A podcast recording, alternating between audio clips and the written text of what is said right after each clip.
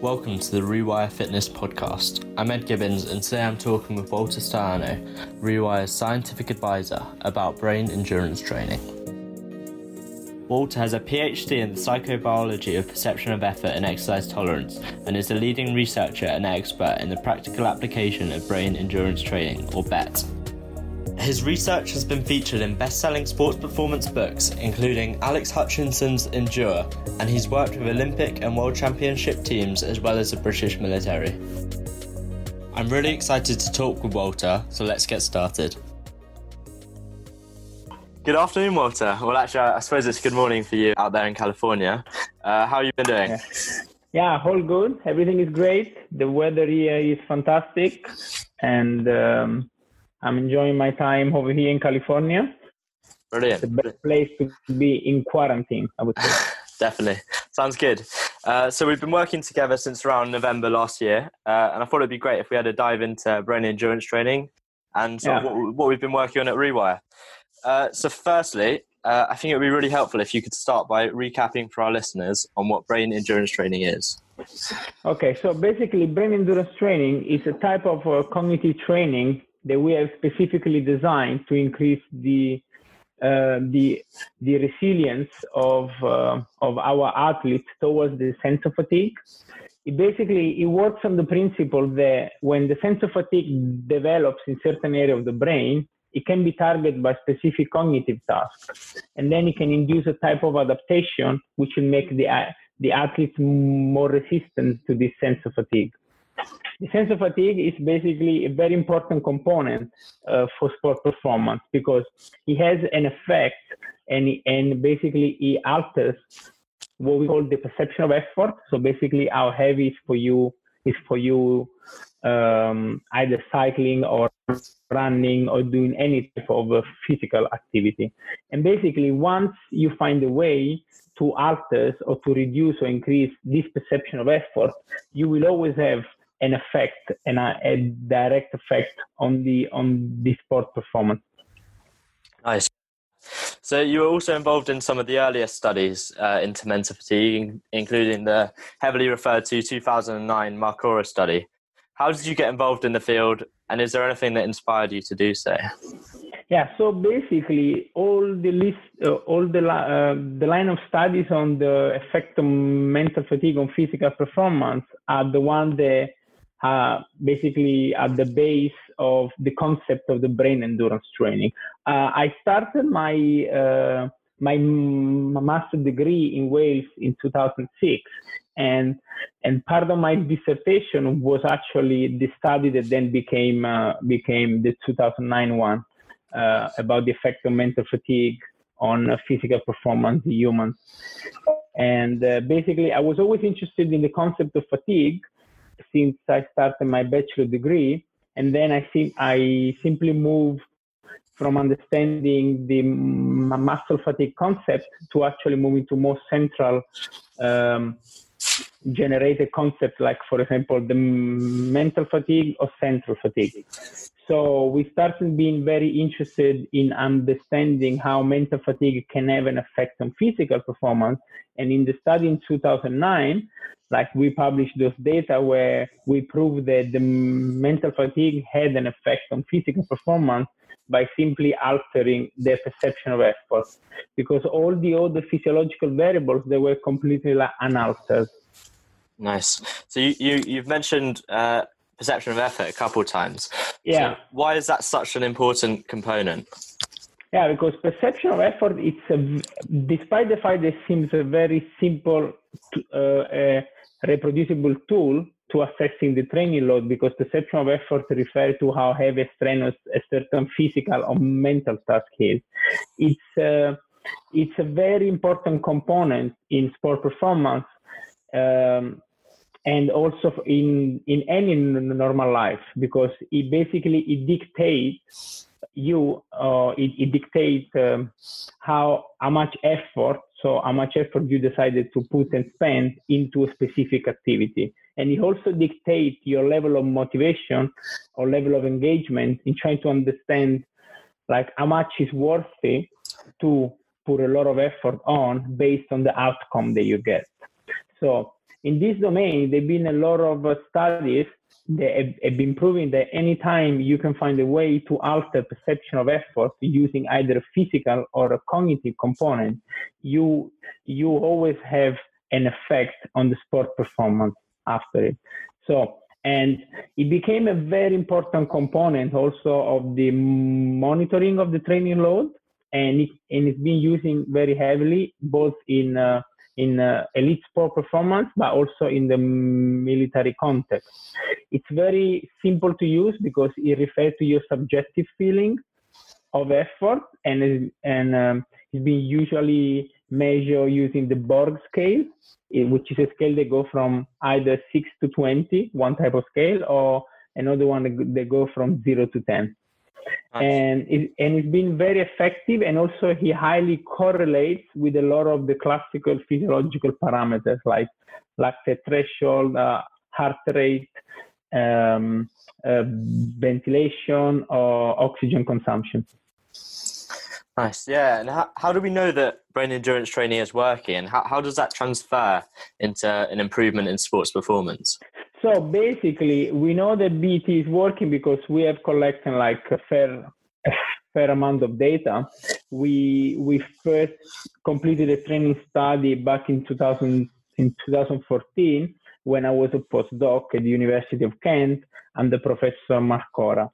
Uh, in that in that instance, like we proved that 12 weeks of uh, of uh, cognitive training, of specific cognitive training, brain endurance training, on top of the normal physical training, it, it produces a huge effect on cycling performance on 40 uh, um, highly fit individuals.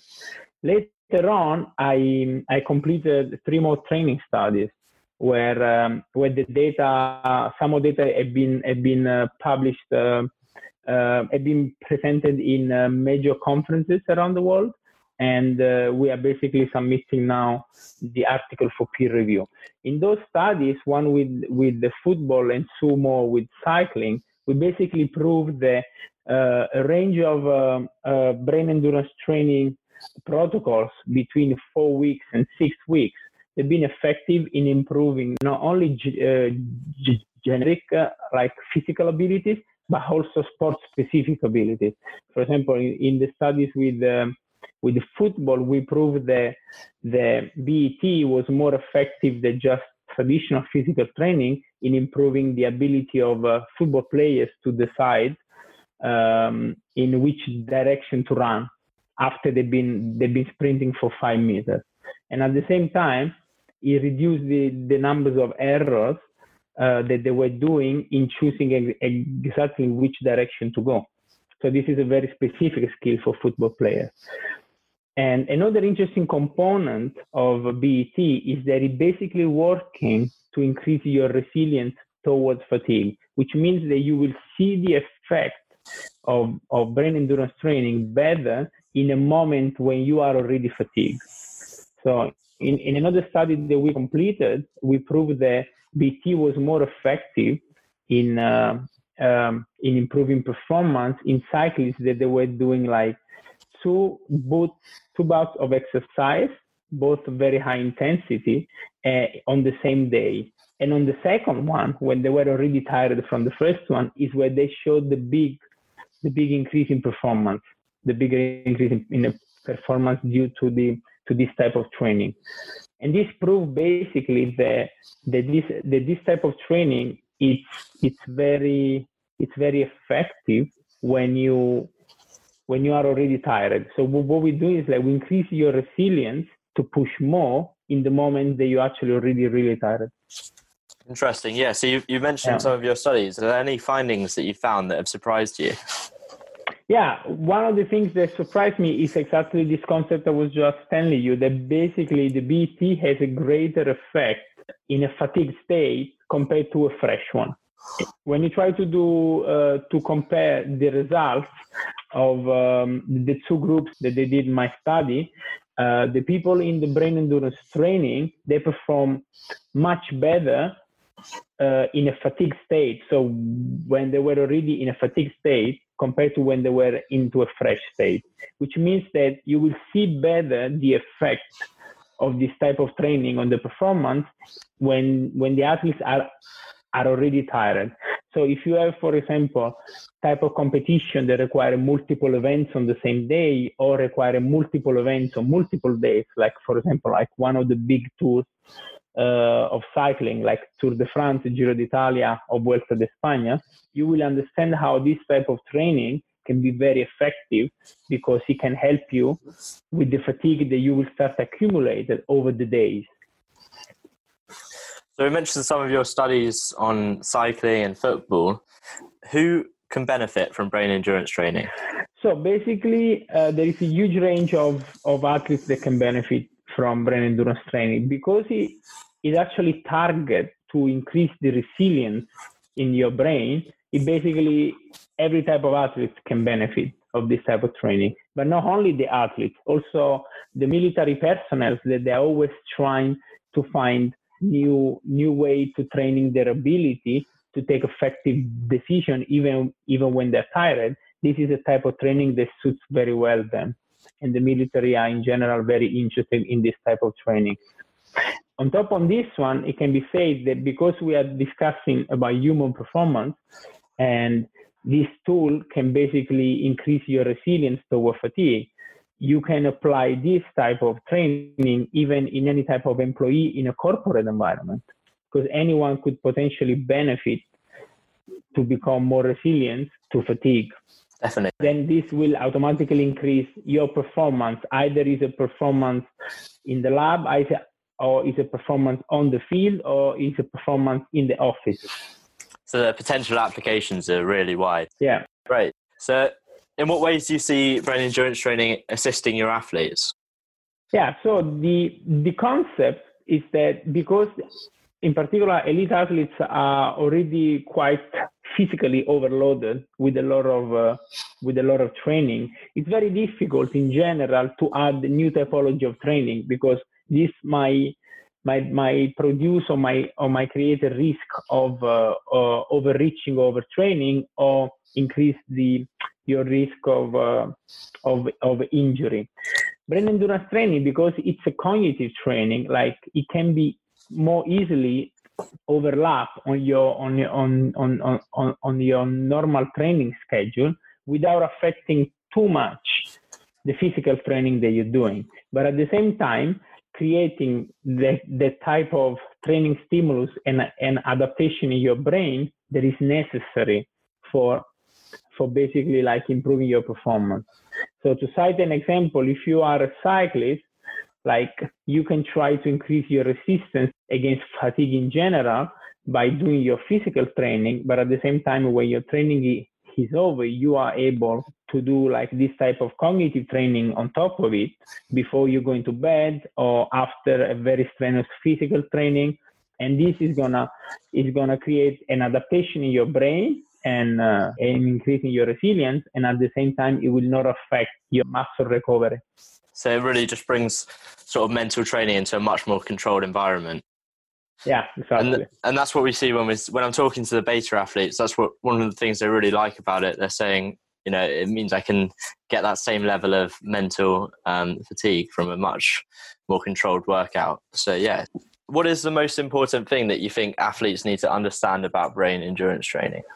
Yeah, so uh, I think one of the things that um, it took me, it takes me always a while to try to um, to explain to my athletes is that so this type of cognitive training requires like that you spend some time on those specific tasks because because it's it's hard and it's like any type of physical training that you do, that it has to be hard and it has to be painful and or it requires a lot of effort. Well, this is the same. So you need to really push your brain to function uh, when you are already tired, when you think that your brain is becoming very foggy. So this is the moment where while while you do this type of exercise, you need to keep yourself engaged and doing it in the 10 minutes, 20 minutes, 30 minutes. Because some people believe that he's, if he's enough to do just one minute of this, or if it's enough to do like three minutes in the morning. And the, the questions that I always say is, is that you need to create like a kind of adaptation in the brain and to do this one you need to make sure that your brain gets really tired. In in order to do this this type this type of task has to be completed either when you're already tired or they've completed for a longer sessions like for example 30 minutes. So um, that's why it's very important that athletes understand this concept that when you are engaged into also a, this type of cognitive training there will be like a, a real cognitive overload for that. So it, it will not be easy. Like any type of physical training, it, that it, it is never easy. Yeah, that's definitely the feedback we get from our beta athletes. And I think you you once said to me that when you were working in a research lab, you were one of the most hated researchers. Yeah, exactly. I'm uh, basically one of the most hated, potentially hunted research because uh, I remember a nice a nice um, episode with uh, one of uh, the subjects in the study of 2009 that basically he was so upset that he saw that he wanted to he wanted to sue us for what we were doing just by doing the 90 minutes of cognitive training because he thought it was a heavy heavy mind manipulation. But i mean clearly it was just very very tired and with with tiredness and fatigue it comes also like alteration in mood. Like people usually in general have a tendency to be more upset or angry, or let's say they cannot really control their emotion because emotion regulation is heavily correlated with uh, with your level of fatigue. So, but once it came back and it was fresh, everything was fine. So, Brilliant. Uh, yeah. Good story, anyway. Um, yeah. Yeah. What, what I find really interesting is if you look at sort of the 20th century research into fatigue it's predominantly put down as sort of a physiological factor. Whereas now, if yeah. you're looking at the research now, it's sort of how, how the brain uh, perceives that uh, physiological factors. So, yeah, it's just interesting how sort of a changing field and how we're at the forefront of yeah. research. There's some athletes like David Goggins that put a big focus on the mind. It's essentially for them, the goal of a workout is to suffer physically, training their mind. What do you think the benefit of brain endurance training is over and above just pushing yourself and suffering in a workout? Yeah, so basically, uh, what brain endurance training does, it's what the athletes or the military have, has always been doing through only the physical training. So they use the effect, the physical training effect of the, the, this high sense of discomfort, or this this level of suffering or pain or effort, the, the way you want to call it, that they feel or they need to go through has a way to train their mind. And it's actually working, it's true, because the mind and the body are actually interconnected. So, and the physical training has a huge effect on mind processes. And this has been like, it's been proven in the last 20 years a lot. I think what BET can do in this case is basically adding another stimulus on how you can train your mind by using a level of suffering or a level of of overload that is uh, mainly cognitively and not just physically and this can be can be a big game changer because there is a there is an upper limit of your type of physical training that you can do before you start to enter into a zone of risk uh, for injuries uh, or for overtraining overreaching in this case, instead, you can use like a cognitive stimulus on top to keep pushing yourself even more. Interesting. So yeah, it's just that that extra yeah. stimulus, and I think overall the the thing we're trying to get to is that it's just getting comfortable with being uncomfortable, and that's a quote from Laura Klein, which is one of our beta athletes right now. So what can we learn from athletes that are like this um, and apply to our own BET sessions? So it's basically is that uh, as you can see, a lot of athletes they they sense how their resilience towards fatigue, even mentally, is being built through hours and hours of physical training, hours and hours of uh, very strict routines and high level of pain and effort that they need to endure like over and over uh, or when they need to training even when they're tired. And this is a great training okay? And you can see that they're always trying to seek to go beyond. And what they're all trying to beat is always like to be to be good and to be better by the end of a competition all they yeah. want to do is to make sure that by the time they need to push at the end of a competition they have the, the enough resilience to say okay i'm going to do it i'm going to go through this right now definitely and i think in this case BT can be a, fun, a great addiction because this is exactly what it does. It trains your brain to be more resilient in the moment of fatigue. What it does exactly is that it trains your brain when you start having the uncomfortable conversation with, within yourself about if you want to quit or if you want to lower your pace or if you want to change your gears on a bike or if you want to keep the gears and, and, and, and go through the pain. In that moment, this is where uh, brain endurance training has has an effect in your brain because it's where it basically helps you to keep going through the things instead of give up and changing the gears or lower your pace. Interesting. So yeah, really just pushing your resilience and mental toughness. Yeah. Brilliant. Uh, well, Walter, it's been great talking to you. Uh, I really enjoy working with you. So it's great to yeah, have thank you. this chance to just chat and you know answer some questions. So yeah, let's definitely yeah. do this again sometime. Okay, fantastic. Thank you very much. No worries. It was great to talk with Walter today and dive deep into brain endurance training. Hopefully, we will have Walter back soon talking more about the science behind Rewire. I want to finish with a quote that Walter sent in advance of the interview. Do not pray for an easy life, pray for the strength to endure a difficult one. Bruce Lee. To learn more about Rewire Fitness, check us out at rewirefitness.app.